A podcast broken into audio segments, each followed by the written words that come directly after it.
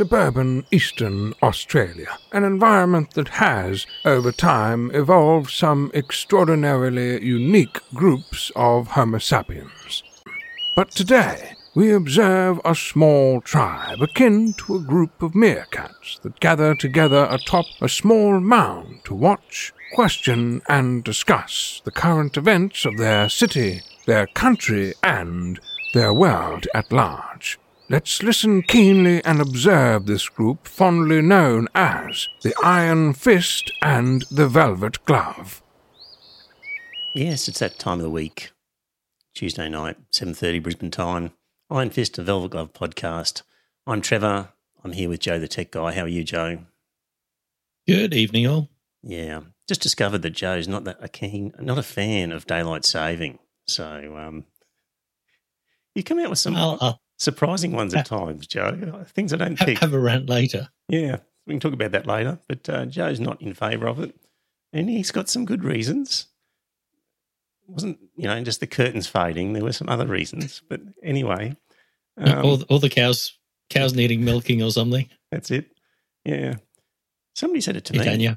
Somebody said it to me about uh, daylight saving today, and I said it just has no effect on me whatsoever because I organise my schedule the way I want to, and so I can just do things in my own time whenever I feel like it. So I'm quite fortunate that way. But I get that there were people who would like to have the extra time. Anyway, we're not going to talk about daylight saving. I don't think we're going to talk about Andrew Thorburn. This um, oh, we lasted 24 hours maybe as CEO of Essendon, and lots of discussion about Christians in public places in the public square and whether they've been driven out and what are the rights of people, Christians in particular, to hold down nice jobs in the face of um, arguments about why they shouldn't have them.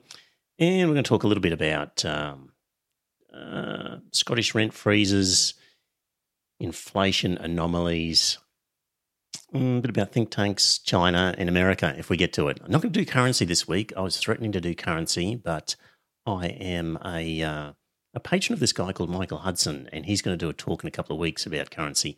So I'll wait for him to do that, and then I'll give you the lowdown from what I get on that. So, hello in the uh, chat room to uh, Tanya, Bronwyn, and James.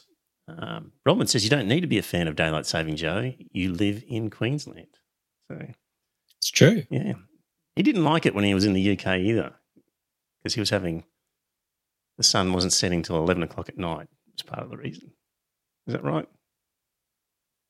Oh, well, that was in France because they're an hour ahead. But Ah. even so, yeah, Yeah. I, I just didn't see the point. Hmm.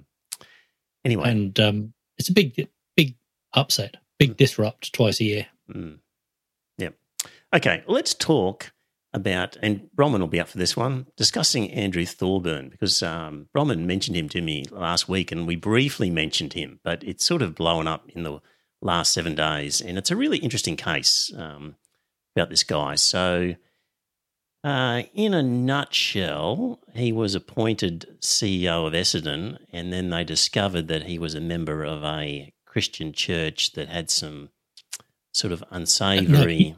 He appointed himself head of Essendon. Yeah, well, we will get to that. Yes. Um, yeah, part of a task force to find a CEO, and he decided, guess what? I think I'm the best man for the job. We'll get to that. Strange that. Yeah, it all fits, doesn't it? Yeah.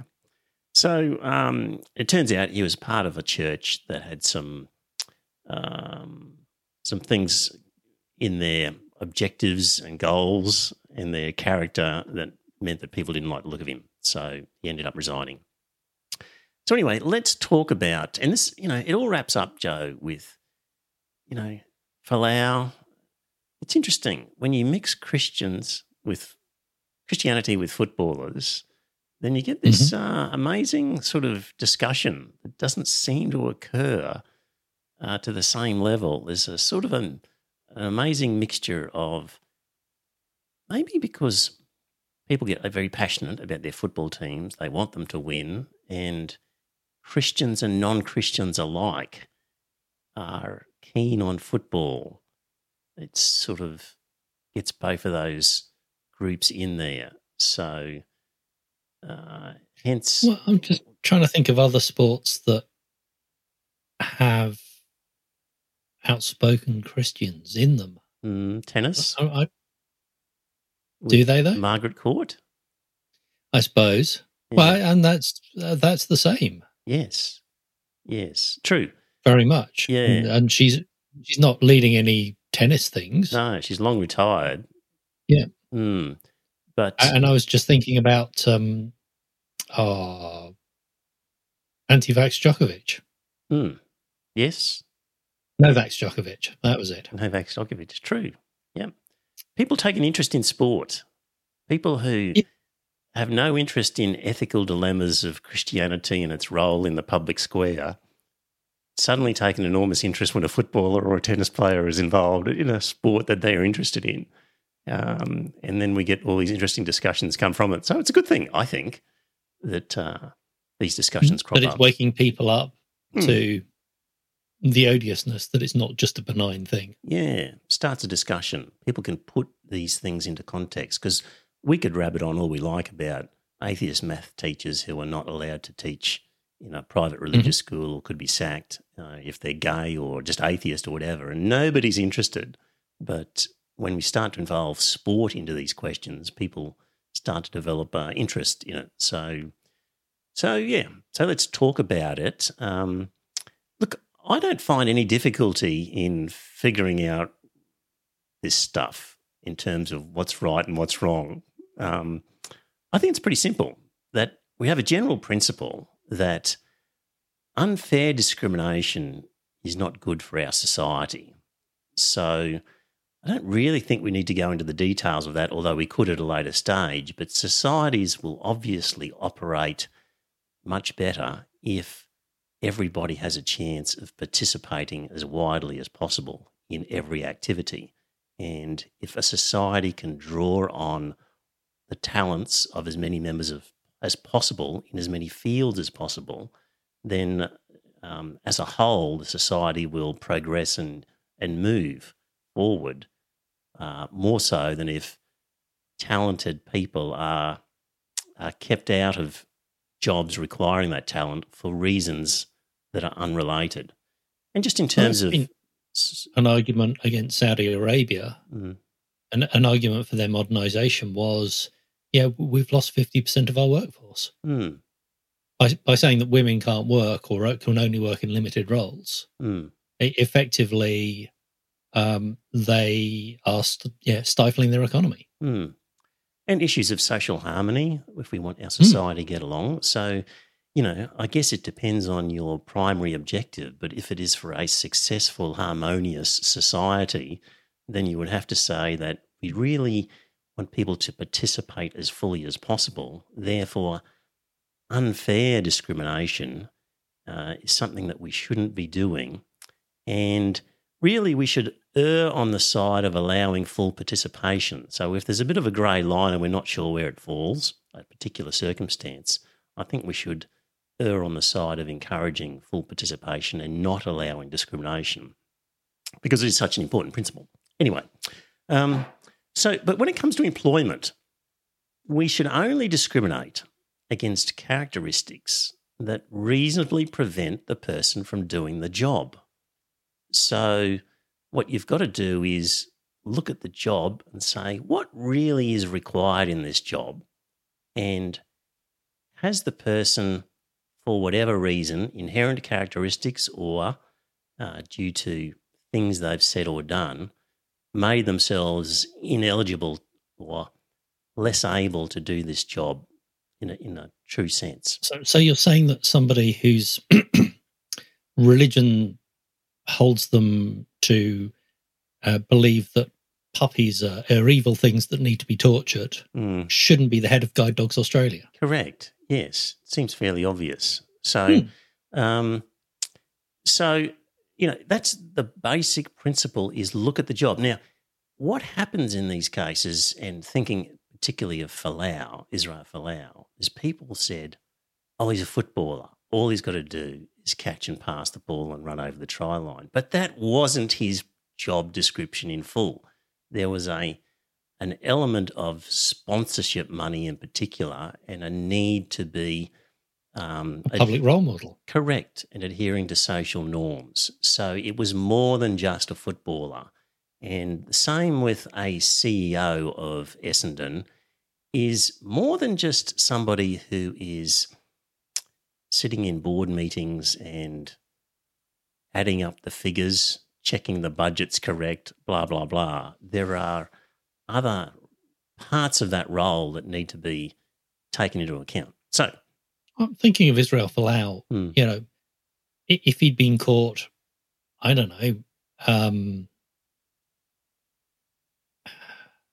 taking cocaine, hmm. that would be deemed not appropriate as a hmm. role model, hmm. and he would have been given the arse for it. Yeah, kicked out.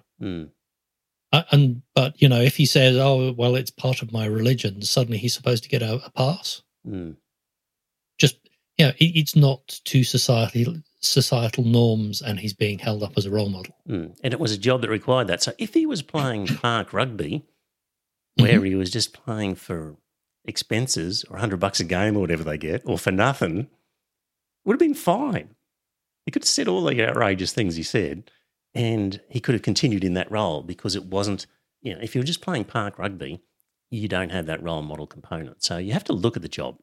Anyway, so discrimination, sometimes discrimination is fair based on the job that the person has to perform. So we could discriminate against people with poor eyesight and say, guess what? You can't be a pilot of commercial airplane because we really need people with top notch eyesight here.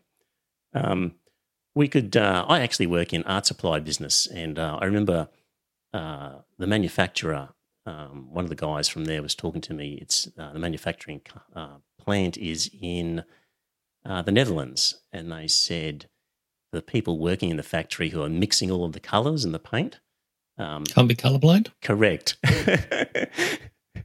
because things could get mislabeled. You need to be able to look at things and say, "Oh, that colour's not right," you know.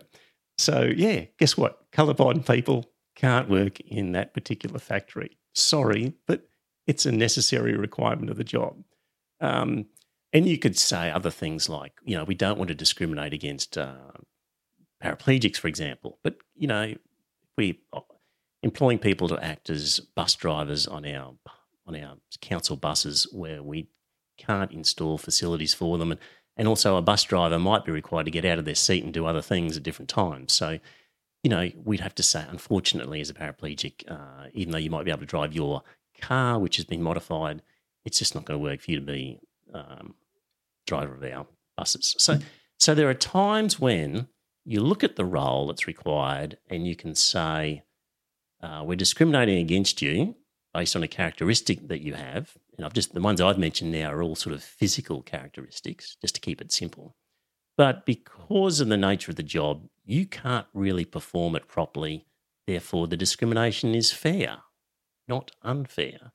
And we can proceed on the basis of discriminating against those people. That's the sort of first part. Sometimes discrimination is fair.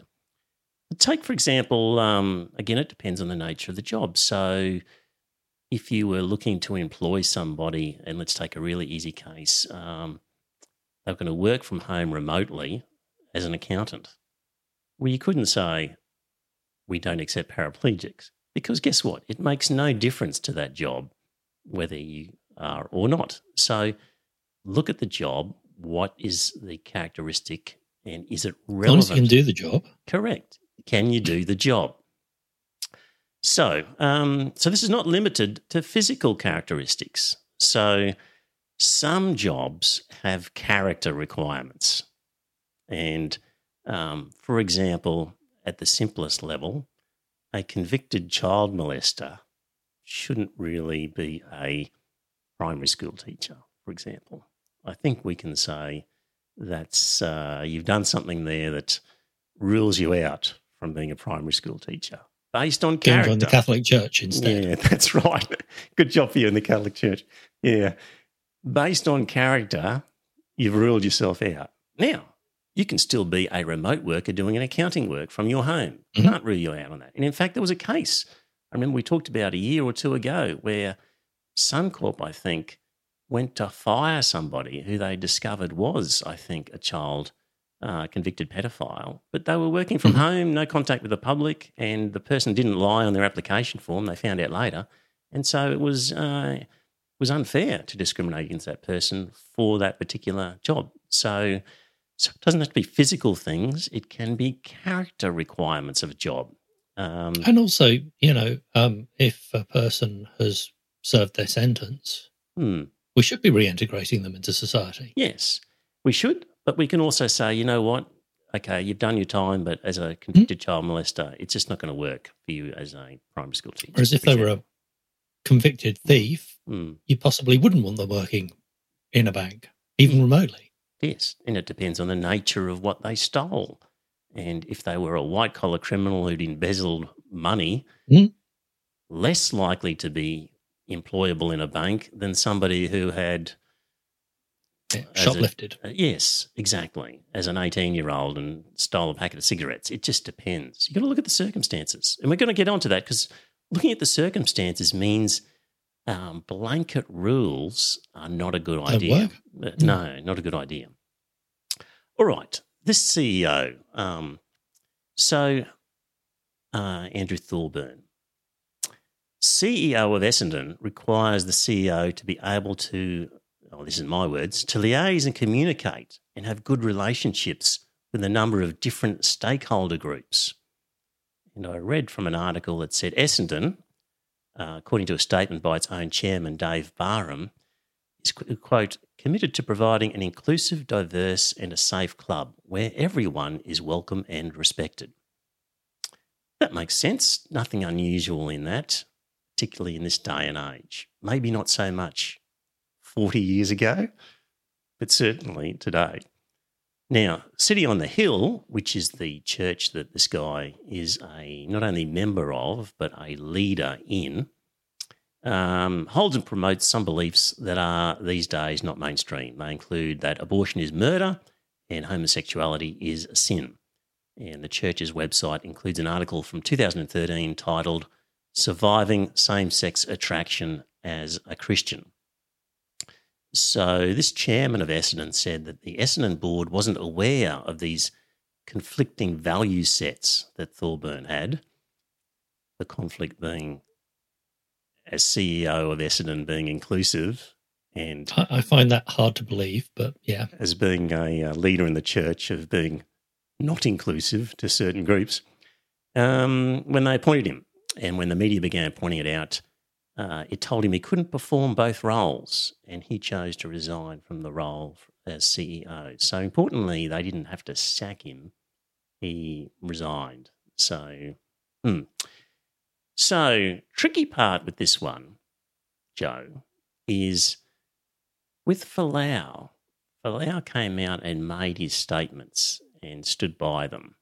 All gay people are going to hell. Like in this case, we've got a church group who have these values, and Thorburn hasn't really come out and.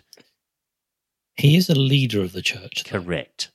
So he didn't actually repeat them and spruik them and make a big song and dance about them, but um, but he is a leader of the church, and I thought if I got here in terms of exactly what he is.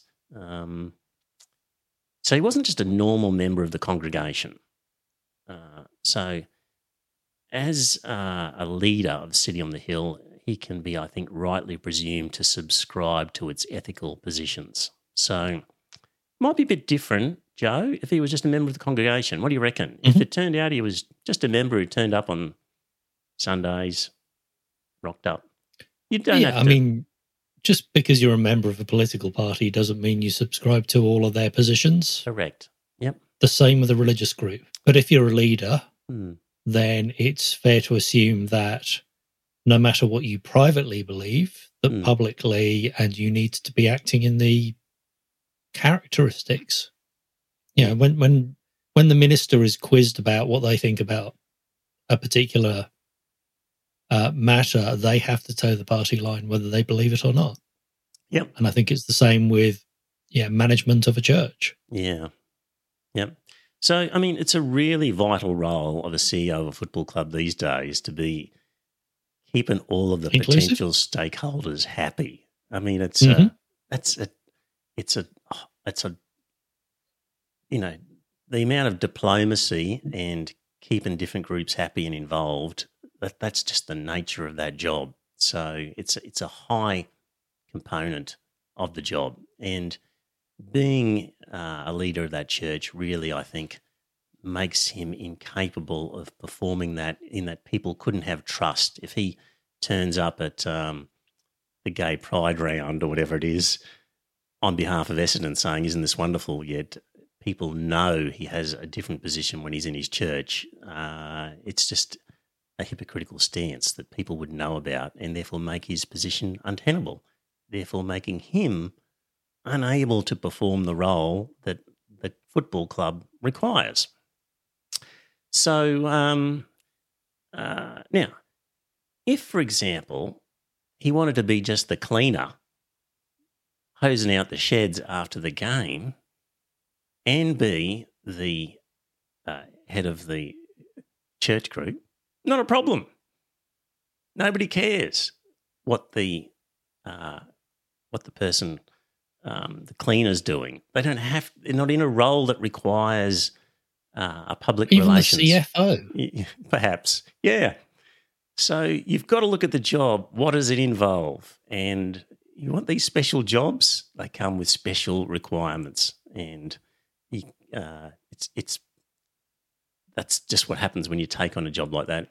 Uh, if you want to work for Essendon and still be part of the church, just pick a job that's a bit lower in the pecking order and where the job doesn't require this PR element, and you'll be fine. You won't be cancelled. Right.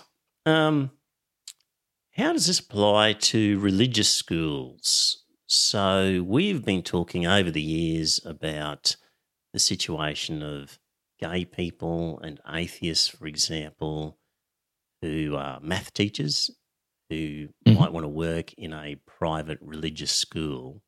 And um, what, how does all this sort of tie in with, with those thoughts? Because when we're talking about that sort of stuff, we've been saying as much as possible gay atheist math teachers, for example, should be able to teach in those schools. And it really comes down to what's the nature of the role.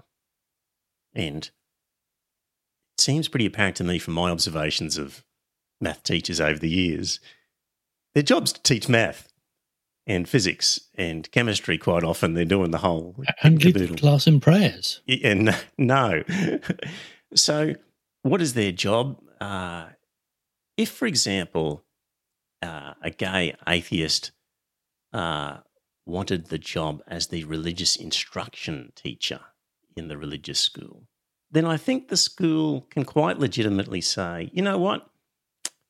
Uh, we're going to discriminate against you because, as a gay atheist, um, you can't perform the role of a religious instruction teacher in our particular style of religion at our crazy nutbag school here. So and, you know, that I think is fair enough. Um, and maybe even the principal level. So, uh, again, if you're operating a school as a as a very Christian school, and you had somebody who was an outspoken atheist, say me, for example, applied for a job, they'd be able to say, you know what, your statements as part of uh, a leader of the Noosa Temple of Satan and the other stuff you do on your podcast, you've made yourself um, uh, incapable. aligned with the values. Yes, incapable of performing the role of a school principal in this religious school because of character, Trevor. And I'd have to say, fair enough. So it does cut both ways.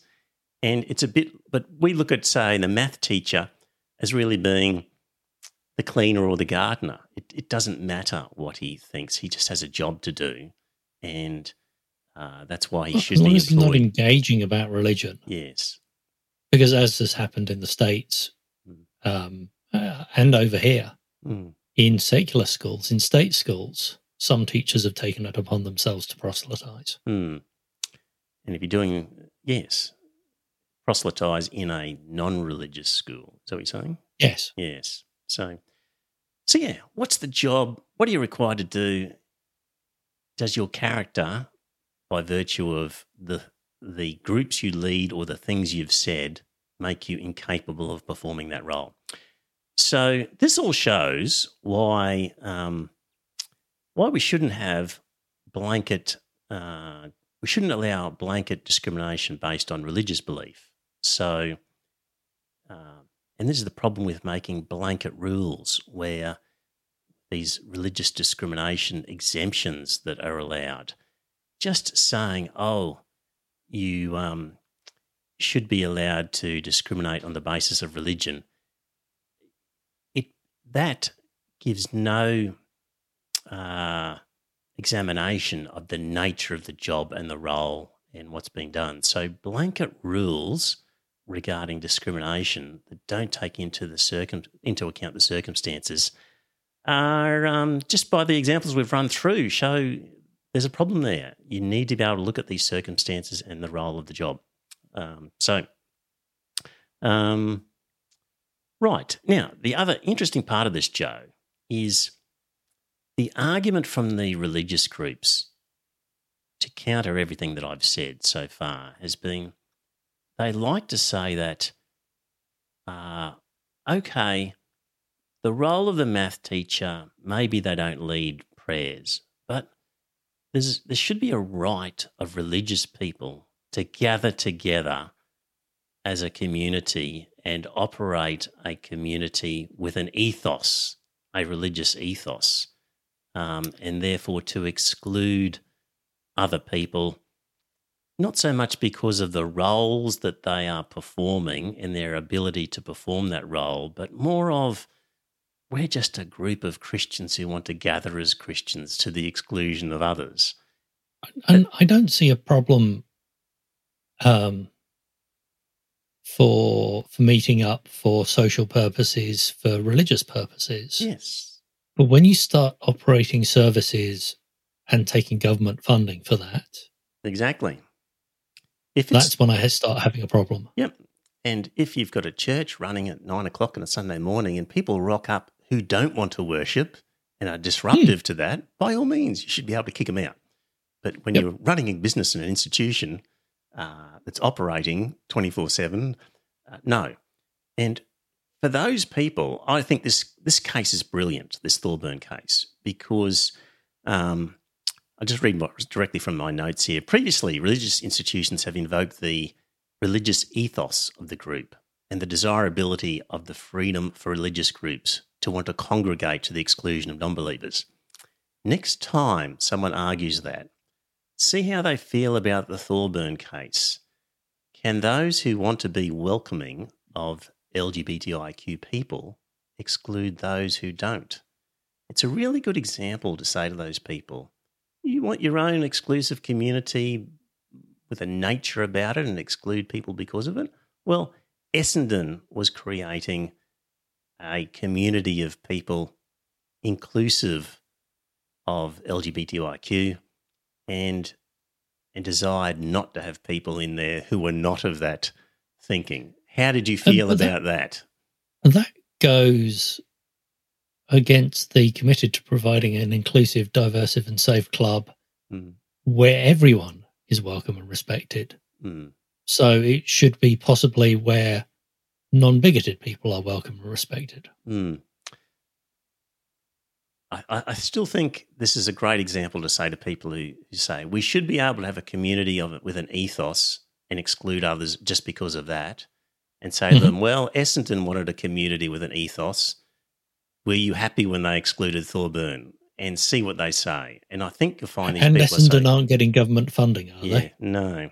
Oh, sporting groups invariably do in many in sort of different ways, but anyway, it's a great example to throw into that mix as an answer to that um, answer to that sort of um, argument that uh, Christian people often throw up. But they probably do pay tax. Hmm. I don't know. Sporting clubs surely pay tax. I don't know, Joe. Uh, don't know. Right. What's happening in the chat room? Um,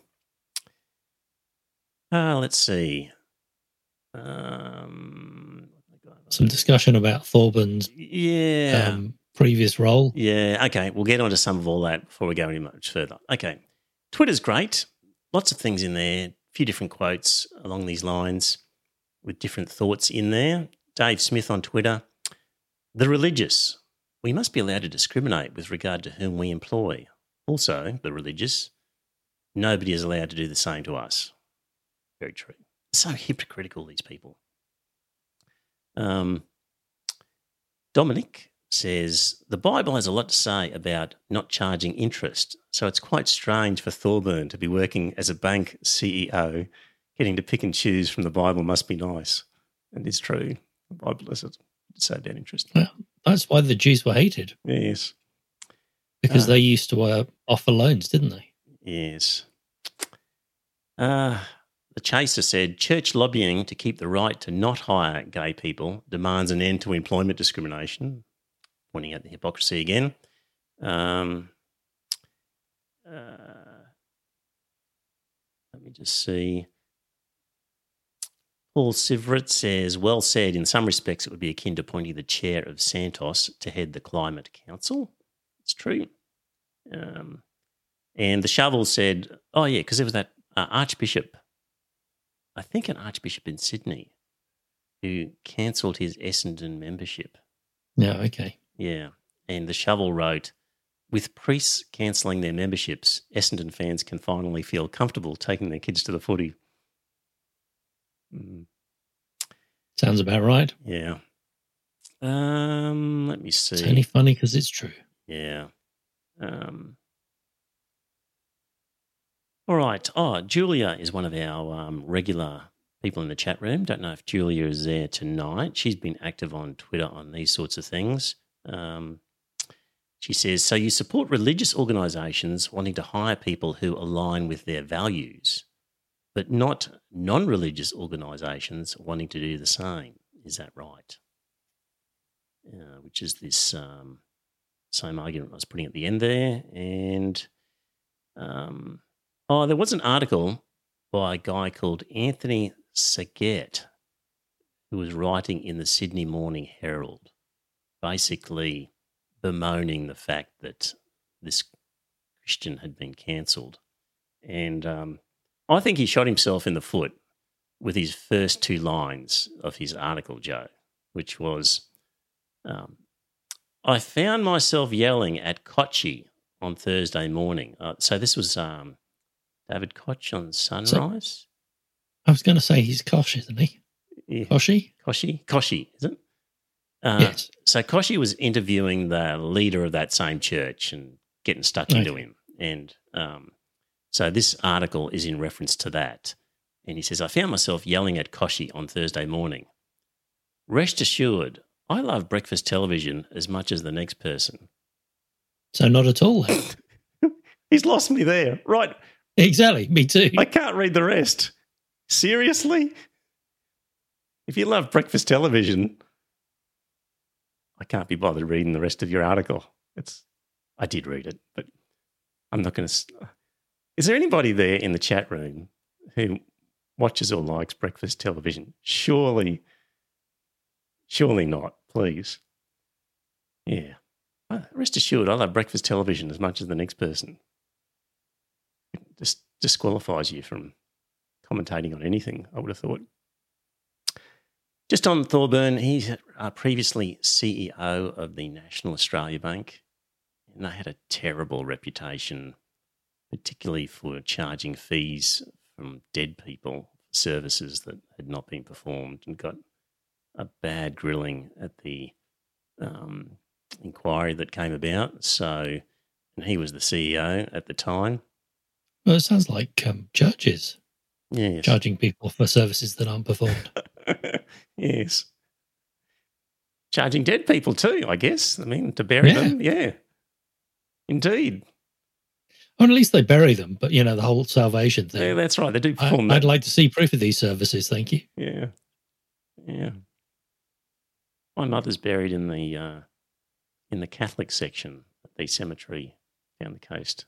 It's the other thing, dear listener. Like they divide cemeteries up. Catholics here, Protestants there. Even in death, they'll divide you. Pastafarians? I didn't see them. Must have been in the lower parts, not at, not at the top of the hill. Right. Didn't have the good views. Hmm. Oh, yes.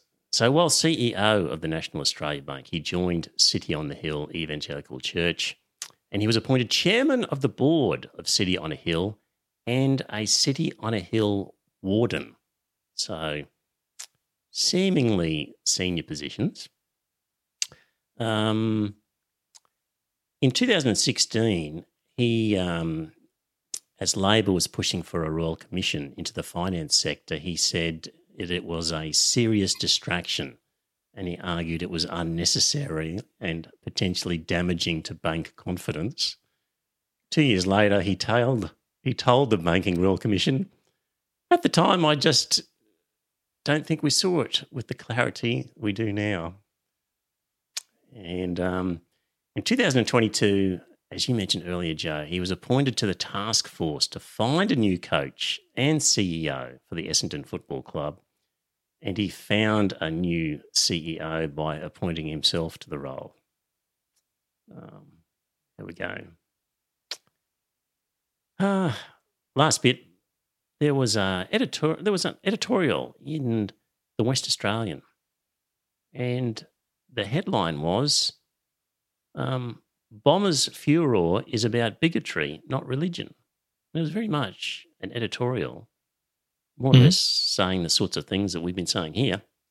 Obviously, not in much detail, but I thought that was an interesting move. I don't know how many newspapers have come out quite so clearly saying um, that it was a good move by Essendon, and of course it was the right thing to do. So I just found that was interesting from a editorial to sort of take on religion that way.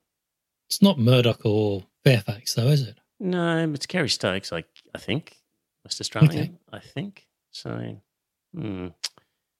right. Uh, oh, and actually, now I need to play this clip um, because this is a good one that ties in a number of things that we've talked about in recent times. Uh, let me just find Andrew Bolt.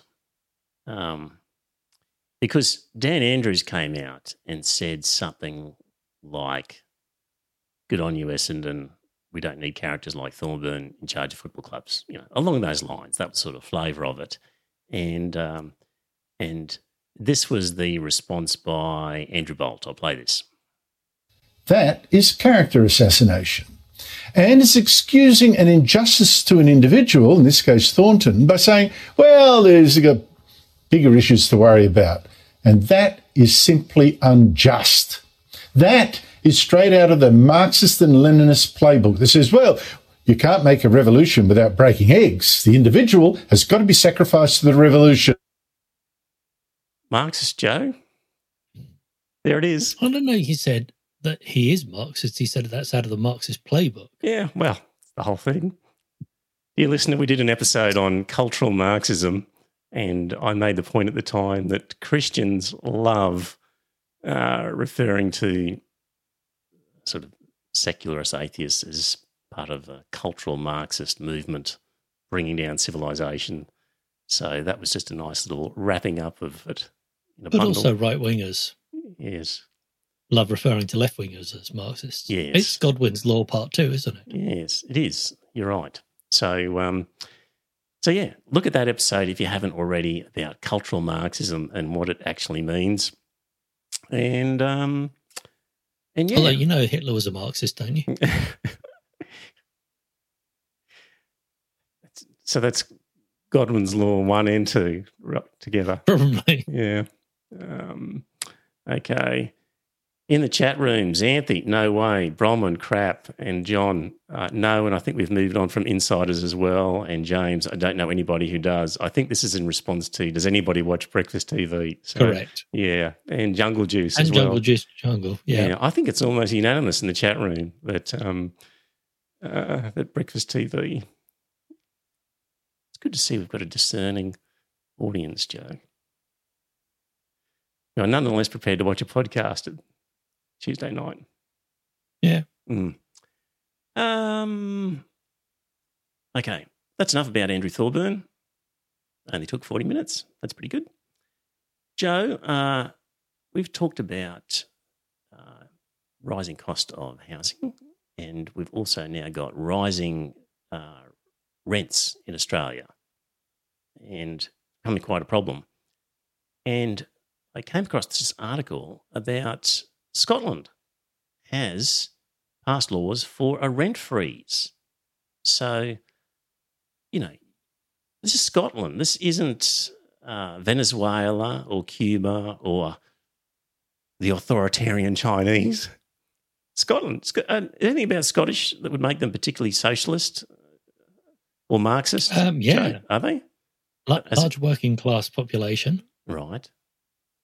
Um, culturally quite different in that respect to the other members of the UK? Uh, well, um, the like, SNP is very. I thought SNP was very much left leaning. Right. Because the Conservatives want to be part of the UK. But would you think of the Scottish as being particularly, when we're talking rent freeze, which is a bit of a anti capitalist socialist move that we're going to talk about, are, are, they different to the Welsh, for example? When you think of oh, the Scots, if anyone was going to do it, it would be the Scots. Would, would that? No, would that I, would say the, the, Scots and the Welsh and the Irish all feel to be under the thumb of the the landlords down south. Okay, the English. Yep. So, um, so they passed a bill, um, which is going to freeze rents until the end of March 2023. It's been passed by the Scottish Parliament called the Cost of Living Tenant Protection Scotland Bill gives ministers temporary powers to cap rents for private and social tenants. Evictions will only be allowed under certain circumstances. Approved amendments included changes to the details needed from landlords to provide evidence of financial hardship, uh, including letters from money advisors or accountants. So, if they're going to try and put up the rent, they've got to prove change of circumstances and provide evidence. And um, legislation was passed 89 votes to 27. So, pretty solid pass. Um, and it will be the first bill passed by Holyrood to be given royal assent by King Charles III. Do you know? So? Holyrood is um, the Scottish Parliament. Ah, okay. Do you know the background of that as to why it's called Holyrood? Seems a strange name. Just the name of the Scottish um, Parliament. Isn't it the street it's on? Okay. Um, I mean, Holyrood Palace is is um, the Queen's residence in Scotland. Uh, okay. In Edinburgh. Okay. All right. So um, King Charles uh, will be assenting to that one. Now, from the explanatory memorandum, so you've got prescribed property costs, which are things like the interest a landlord would pay, and uh, certain types of insurance, not general building and contents. And under this section 33B, um, any rent increase uh, allowed by the rent officer must be no more than 50% of the increase in the landlord's costs in the previous six months. So the landlord can only get half of the increase in these costs. And it's subject to an overall limit no more than 3% of the level of the existing rent. So, a significant restriction in what landlords can charge, and they have to prove it. And yeah. I, I know there are big, big concerns about the energy crisis in the UK, the cost mm. of energy. Mm. And they're very worried that moving into winter, that there will be deaths because people can't pay for their energy bills. Mm. And I think this is trying to stop additional costs, i.e., um, rent being forced onto tenants and then being evicted. Mm. Yeah. So, um, so that's done. It's happened and interesting. So, if things get tough, who knows what other countries might follow in that regard? There's a precedent there. Um, speaking of inflation, you'll be seeing different inflation figures for Australia and around the world. And a couple of things with inflation, Joe, is a lot of it is just survey based. Like they just ring up a bunch of people in industry and ask them how they're feeling, How or what, or yeah, what they've been doing. Are they increasing inventory or decreasing? So a lot of it is sort of survey based that gets extrapolated. The other thing is that different countries include different things in their uh, consumer price index. So uh, let's think about some of the things that have really increased in price over the last. Um, actually, I can bring this up as um, I should bring up this PowerPoint presentation. Let me just grab grab that and put it up in a second. Um, Joe, secondhand cars uh, really skyrocketed in the last couple have, of years. yeah. Yeah. And so in America, um, in terms of um, how that affects the CPI, so they've got a used car and trucks index, and that's up 50% in the last couple of years. And it has a 5% weighting in the CPI calculation for America's inflation rate. And so just the increase in the price of used cars led to a 2.5% increase in the consumer price index in America since 2020. If if it's a cost of living, why not? Mm. Well, the interesting thing is, guess how much Australia allows for used car price increases in our CPI inflation figure? Well, having read the article, I know the answer is zero. exactly. Was a rhetorical question. So we don't allow anything for used car prices in our CPI figure, yet it's responsible for 2.5% of America's in the last couple of years. Well, I wonder how much, what proportion of car sales is used cars and what proportion is new, and whether that's different here compared to the United States. Yeah, I don't know. I just picked up a new car, Joe. Mm-hmm. Mm, Toyota, oh. Toyota CHR. Did you um, order it without all the options? no, it, it took a year to get here. Right. We ordered it a year ago. Yeah, yeah. No, that that's why used cars have gone up in value. Yeah, that's right. So because you can't get the new ones in because they can't get the chips. Yeah. Yeah, the, the cars themselves they can build. It's all the electronics that run the cars. Mm. Yeah. They can't get the parts for. Yeah. I rate cars, Joe, based on how easy is it for my phone to Bluetooth connect and play podcasts as I drive around. That's that's how I judge it. And this one's performing quite well in that regard. So I'm quite happy. Right. Yeah. So, um, but I'm going to put up on the screen here. This is um, the weightings of different categories of things for the CPI, Australia versus the United States. Yeah, we might, can you make that bigger, Joe? While I'm looking at this. Um, um, yeah, I without, can. Yeah, without us in it. So, um, I'm just trying to remember how. So, what you're going to find here is not only the thing I mentioned in relation to cars, um, but in the American um, CPI, there's a massive component, um, 24% of it um, is a thing called owner's equivalent rent. And basically, what they do in America is look at what rent would a homeowner pay if they weren't a homeowner and were renting, and what is the increase? Um, in addition to rents paid, let me get let me read this so I give it to you accurately. So uh, there's a massive category called owner's equivalent rent that gets a 24% weight in the United States CPI for urban consumers, but zero in Australia. In Australia, we only include the cost of new housing construction to represent the price of housing for owner occupiers. This gets an 8.7% weight. In the United States, they capture the price of owning your own home by assuming that you pay yourself the market rent. Hence, they scale up the market rents paid by renters and apply them to every owner occupied household.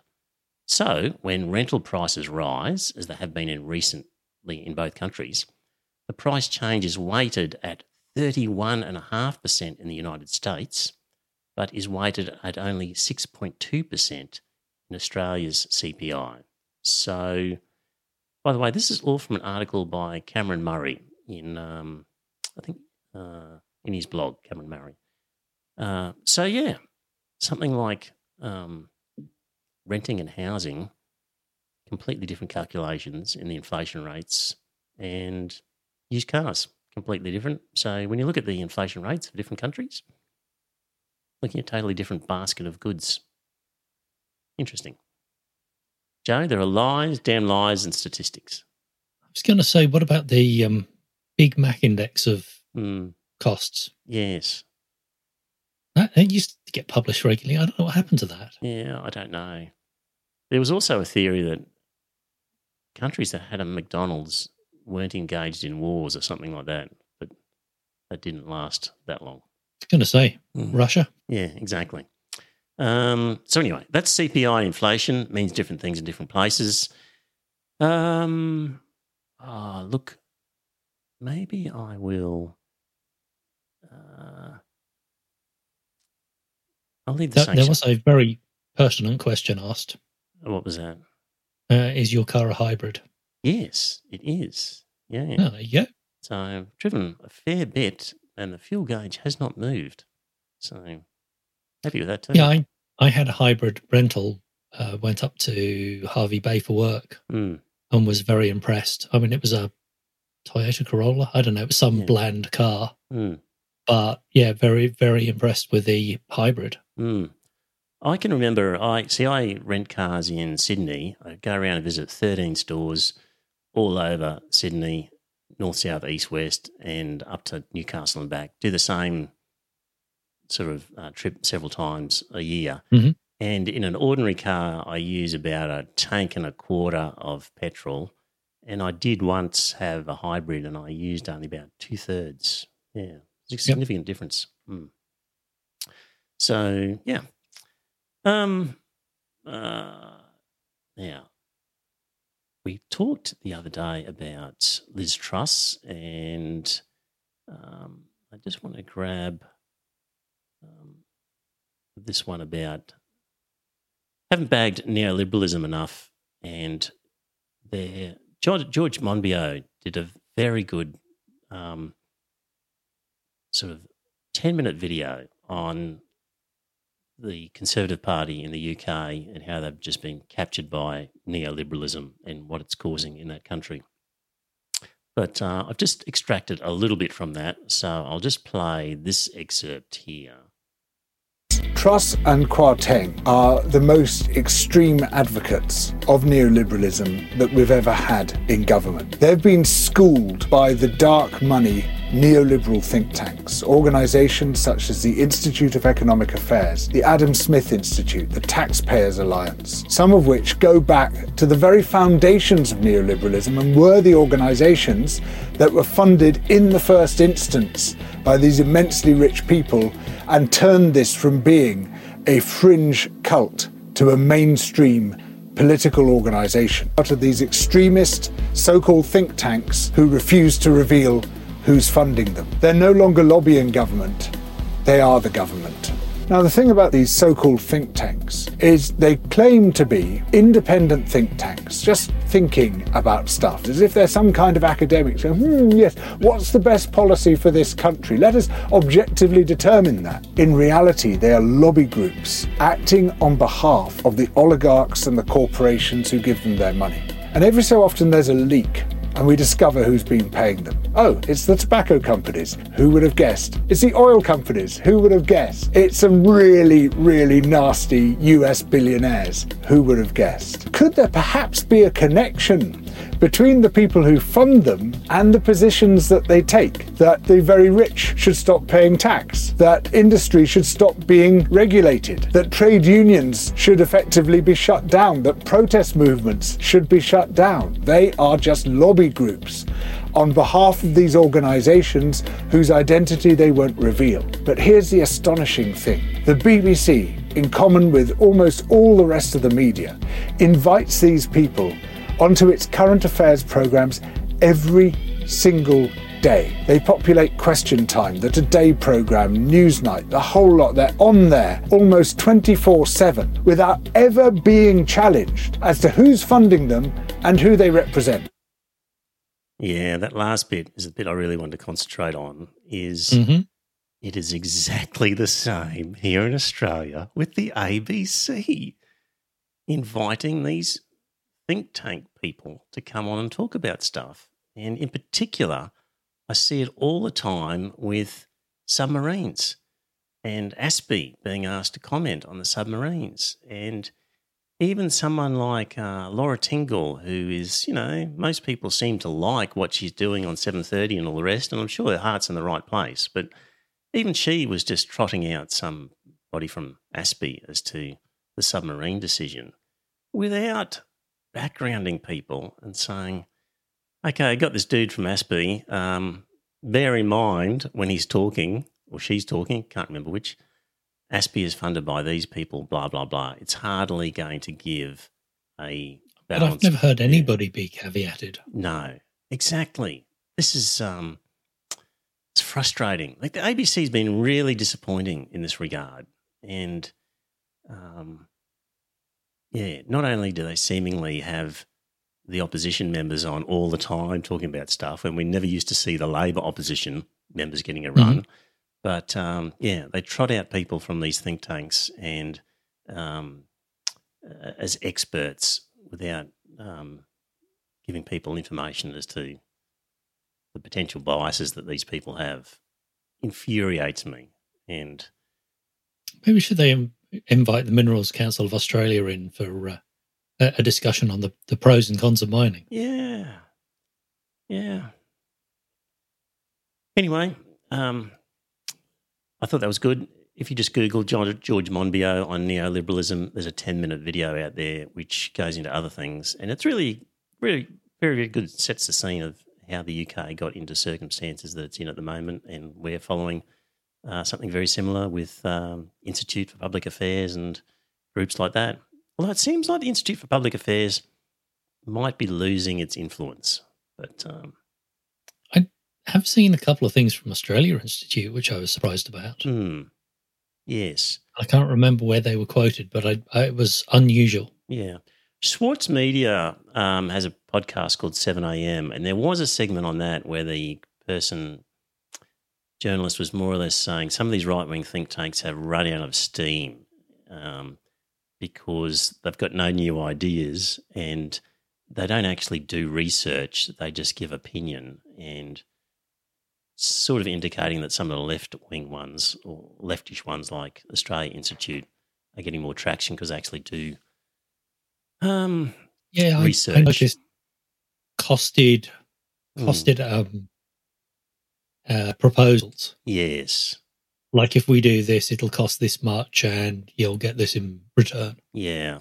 I still think, though, that the ABC still gives a big run to those groups, um, oh, way more true. than I see them give the Australia Institute or others like that. So, um, anyway, uh, let's see. What else have I got here? Um, patrons.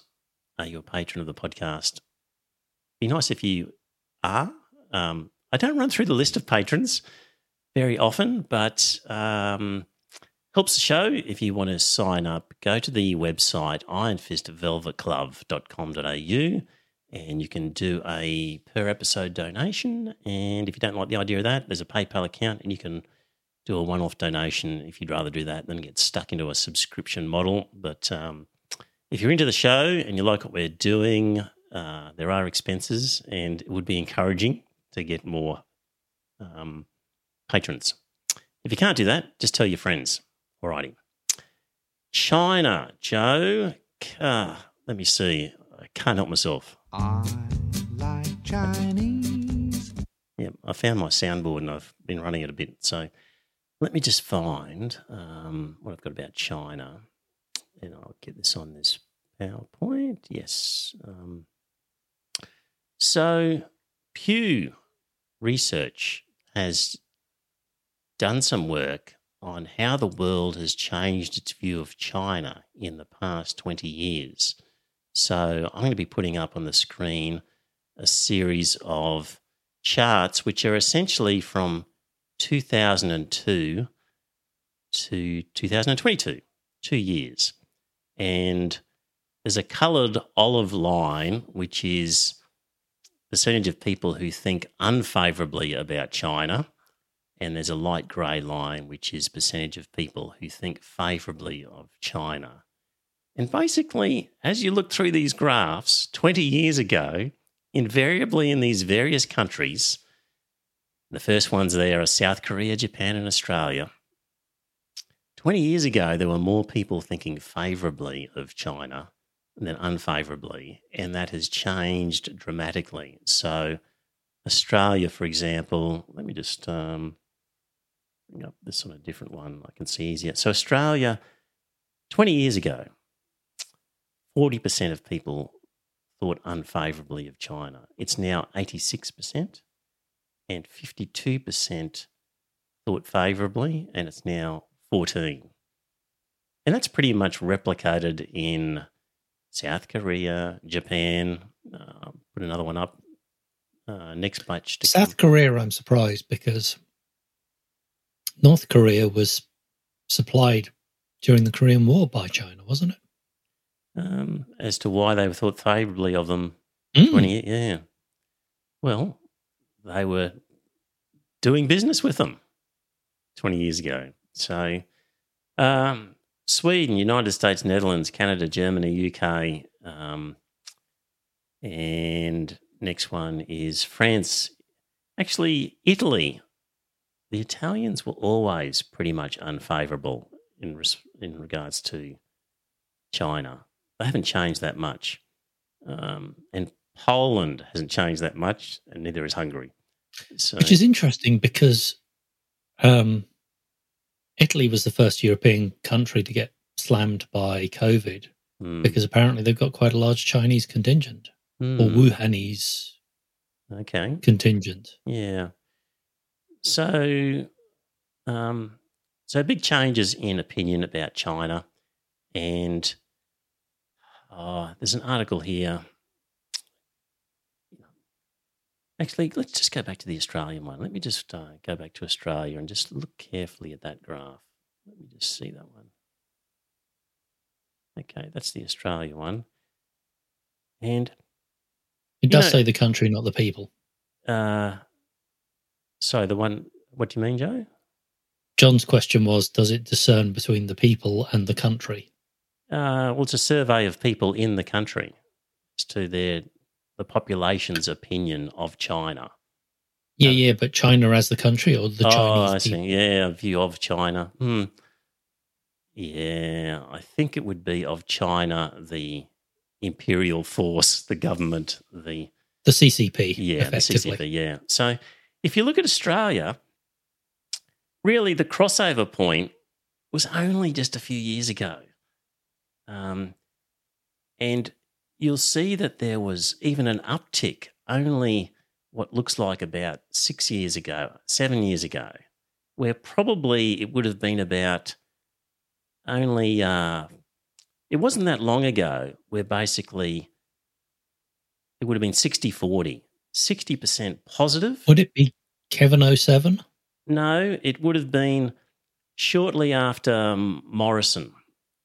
Remember, we've signed a, a uh, we were signing a free trade agreement with China. The mm-hmm. president, mm-hmm. Xi Jinping, was addressed the joint houses of parliament. Um, at the time, the Conservative government wanted to do an extradition treaty with China. And Labor said, hang on a minute, not sure that's a good idea. And the Conservatives criticised Labor and said, come on, get on with it. We've, we've, China's our friends. Being xenophobic. You're going to ruin our relationship with China. It was only six or seven years ago that we were 60 40 favourable. Now we're 86 14 unfavourable. And we sit around these days going, what a numbskull Morrison was, what a terrible prime minister he was, everything he cocked up. You know, he touched everything he touched, he cocked up. And he was one of the driving forces behind the change in sentiment because he blamed the Chinese for the virus and he said we should have weapons inspector like powers to go into China. And China said, that's not very nice. We're not going to buy your shit anymore. And that's how we ended up how where much, we are. How much of that was it the last two years, though? What's that? On that graph? Yes. What about it? Well, so the negative sentiment was 2020 was COVID. Yes. And the weapons inspector and the, the fallout from that. Mm. Uh, and I think that graph started going anti China long before 2020. Yeah. I think that might have been a nail in the coffin. Might have been the nail in the coffin. the graph reckon- was definitely going up from 2015. Yeah. Well, I reckon it would have been shortly after. We we were doing military exercise. We were proposing military exercises with China with Gillard. So when was, uh,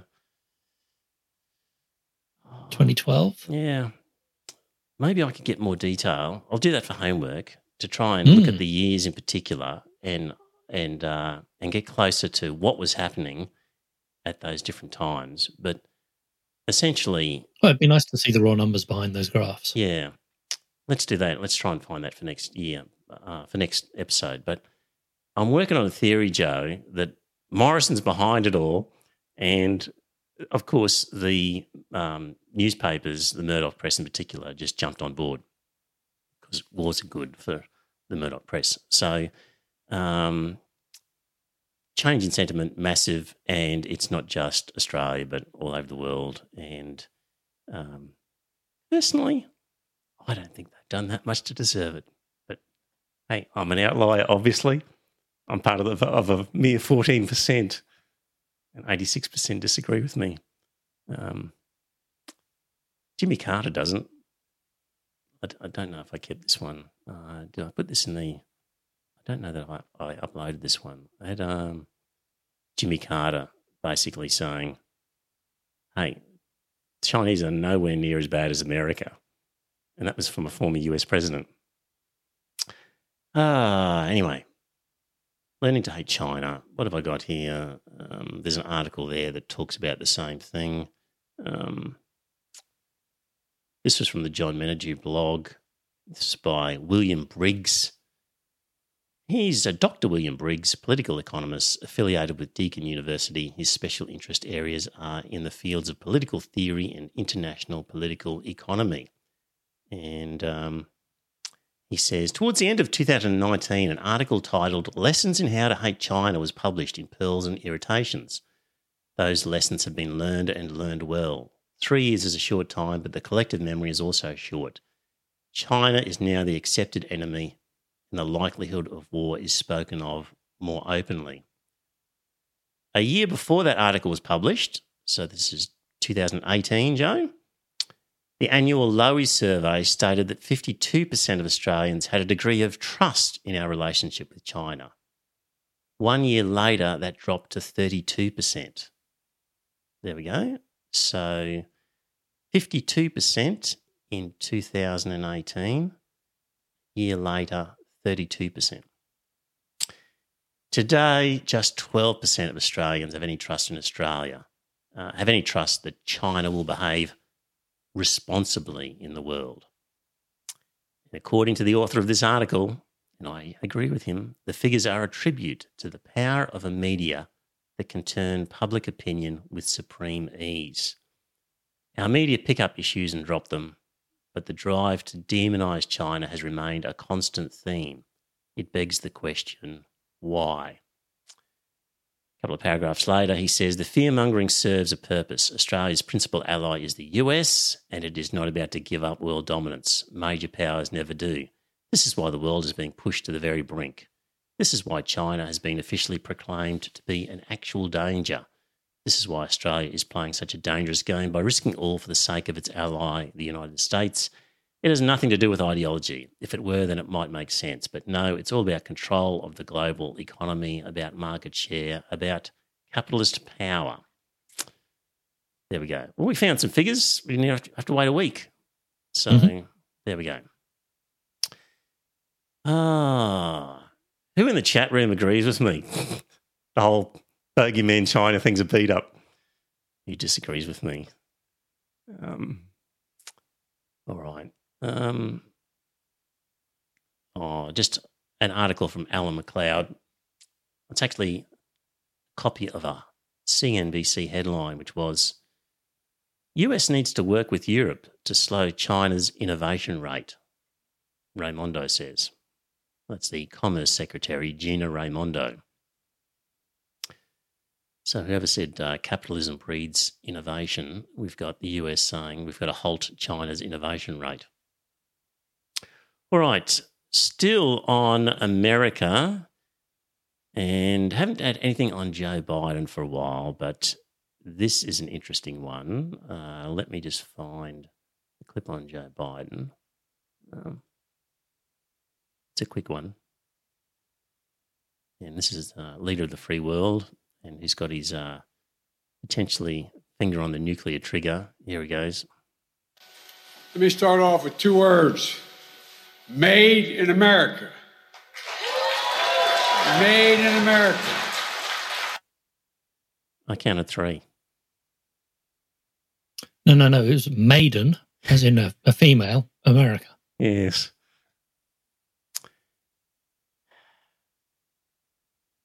Another one, this is a fun one for you because it's been too serious. Oh, John Salmon says, I'm about 85% with you on China. Oh, that's good. Uh, got John at least kind of on board there. You're doing well in the chat room. Lots of comments. Keep them coming. Um, got another one here, uh, sort of from the Alien America files. This one. I mean, who out there doesn't like a little bit of rapping? You like rap music, Joe? No. What about Republican rap? How do you feel about Republican rap? Probably about the same as I feel as normal rap. Oh, I don't think so. If, if, if you don't like rap, I don't think you're going to like Republican rap. See what you think.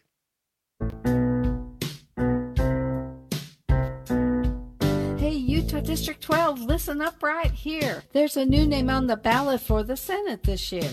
My name is Linda Paulson, Republican and awesome. Love God and family and the Constitution. I tried to get another conservative to run. Nobody could do it, so I'm getting it done. I'm pro religious freedom, pro life, pro police, the right to bear arms, and the right to free speech. I want less government control and regulation want to stop and expose all political corruption where's integrity, morality, accountability. Government programs should lead to self-sufficiency and support traditional family as the fundamental unit of society. But in schools, they're pushing for new beliefs. And just to clarify, as a female adult, I know what a woman is.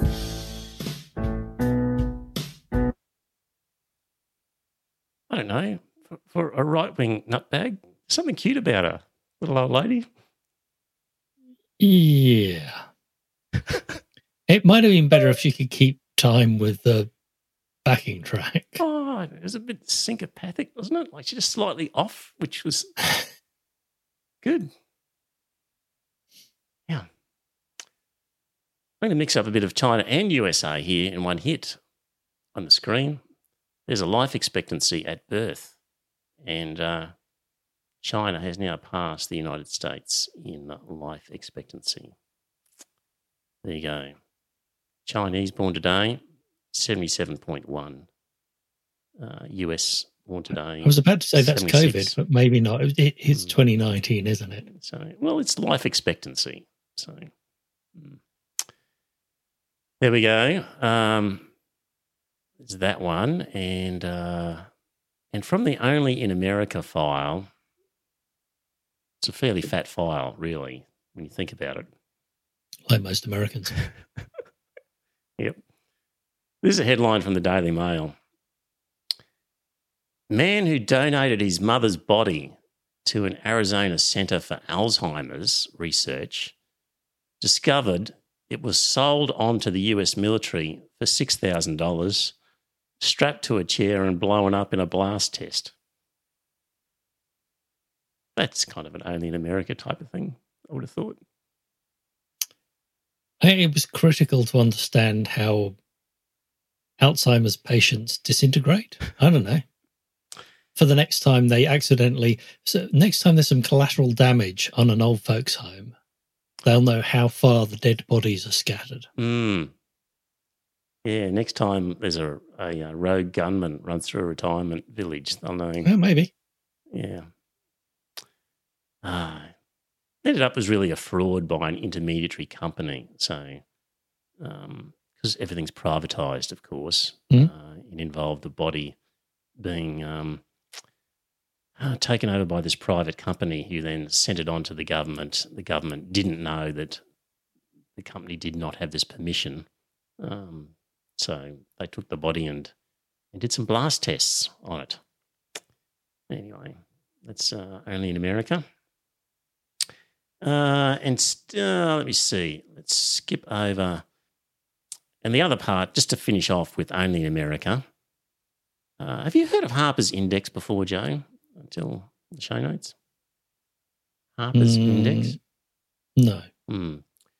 First published in March 1984, Harper's Magazine Monthly Index is, in the words of editor Roger Hodge, a statistical poem Sounds like an oxymoron to me. Statistical poem. Each month, the index presents a single page of meticulously researched statistics and figures. And apparently, these are, uh, there's, there's all sources for where they got these from. And according to the mediabiasfactcheck.com, um, Harper's has a high degree of accuracy when it comes to fact being fact checked. So I, I had a concern about some of them mm. that they were numbers quoted in isolation. Mm. And that sometimes they're referring to percentages, sometimes they're referring to uh, factor. Mm-hmm. So they're not consistent, and therefore you have to be careful reading the numbers to actually be able to compare one with another. Are you spoiling my fun, Joe, when it comes to poking at Americans? Is that what you're doing? Well, it would be better if they were actually presented as a consistent set of values. Mm. Okay. Take all of this with a grain of salt in that it is done to sort of shock people, I guess, and to arrange things. But anyway, if you get the show notes, you'll see it, and there are links to where the sources are for these things. So, um, so this is from the Harper's Index. This is the last item on the show. Um, this is for October 2022. So very current.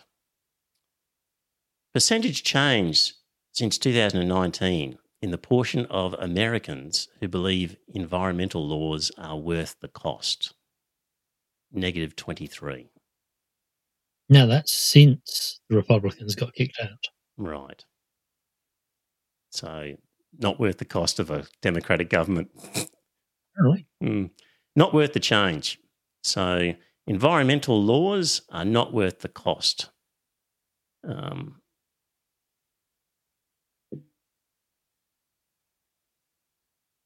oh, actually, I might be reading that the wrong way. Percentage change in the portion of Americans who believe environmental laws are worth the cost. Okay, yeah, it's still a bad figure. Yeah, but, yeah. so 23% less, yes. but that's not. I don't think that's of 100% of American voters. I think mm. that's possibly of 100% of people who believed it was good before, Hmm. there's 23% less of those. The portion of Americans who believe environmental Oh, okay, laws are portion of Americans. cost. Yeah, okay. I think it's down. Yeah. So a big drop in people supporting environmental laws. No longer worth the cost. Percentage of US voters who view climate change as the most important problem facing the country. 1%. Yeah. I think part- partisanism is a bigger problem Mm. because without that, you can't do anything. Without partisanship. Oh, well, without being able to work together. Mm. Well, uh, of US voters uh, under the age of 30 who think that the most important problem facing the country is climate change, it's only 3%. For example, that came from the Siena College Research Institute. That's the source. Uh, percentage by which American men are more likely than women to support nuclear power 47. Interesting. Men much more pro nuclear power than women. Yeah, but again, so 1% of women and 1.5% of men. Hmm, You, you, have no base Yeah, rate. True. It could be. You're right. Yeah, um, Hmm. Well, whatever the support is of nuclear power, mhm. whatever it is, men are more likely. yes, substantially more likely. Well, one and a half times more likely. Hmm.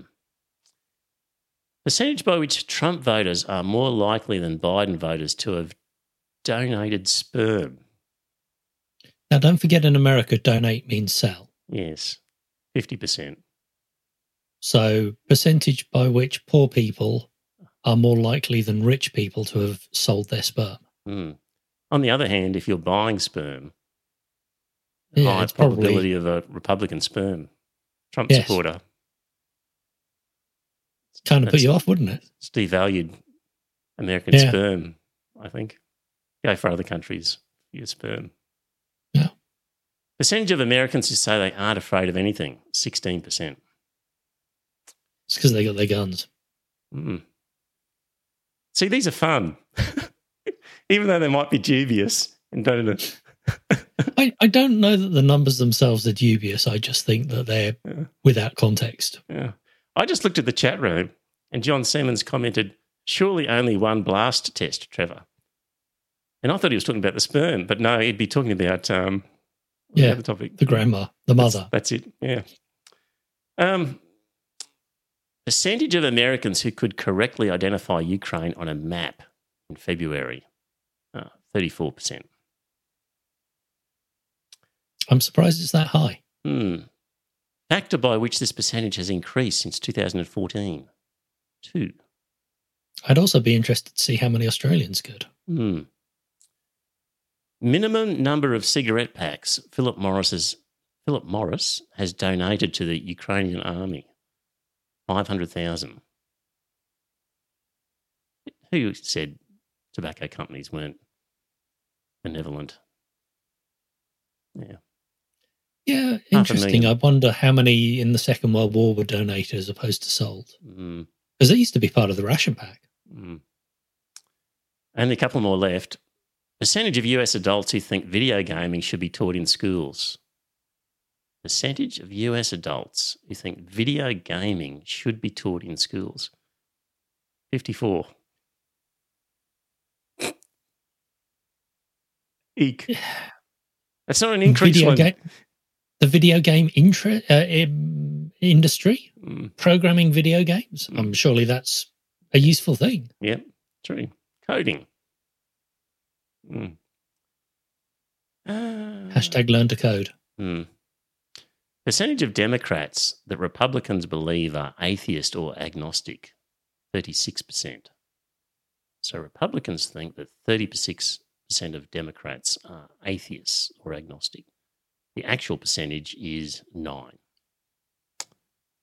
It's a scary number, isn't it? Hmm.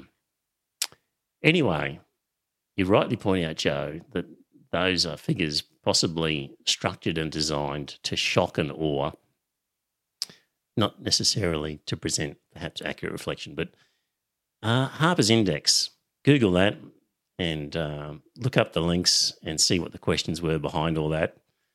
Uh, I was quite interested in the um, portion of pastors who've seriously considered quitting the ministry in the past year. Oh, okay. I, I missed that. Two one. in five. Okay. 40%.